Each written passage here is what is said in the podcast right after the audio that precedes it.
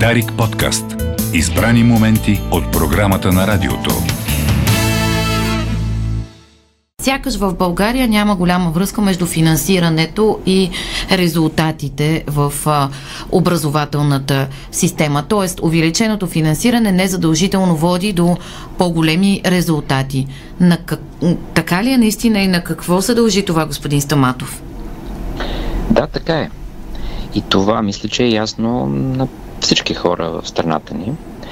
Трайното недофинансиране на системата на средното образование през последните години, имам предвид през последните 32 години на прехода, доведе до един сериозен отлив на учителски кадри в системата ни.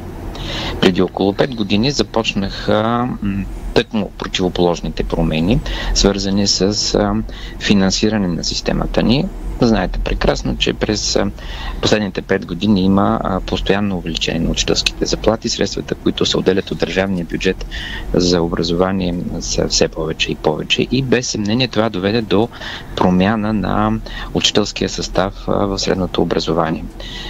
До голяма степен започна постепенно и плавно балансиране на различните възрасти в всеки един от колективите, нещо, което е много ценно. Миналата година започнахме да говорим и за качество, което да бъде елемент от системата на финансиране.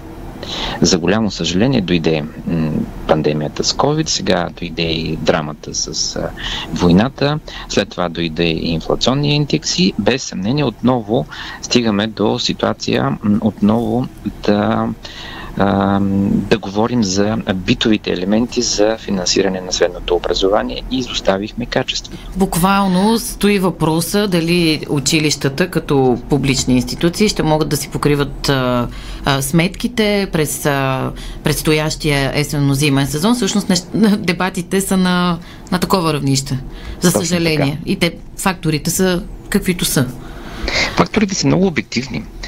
Не бива никой да, да се сърди. Имаме натрупани много кризи едновременно и а, качеството а, така много елегантно би го казал, но не му е времето в момента да се въведе като елемент.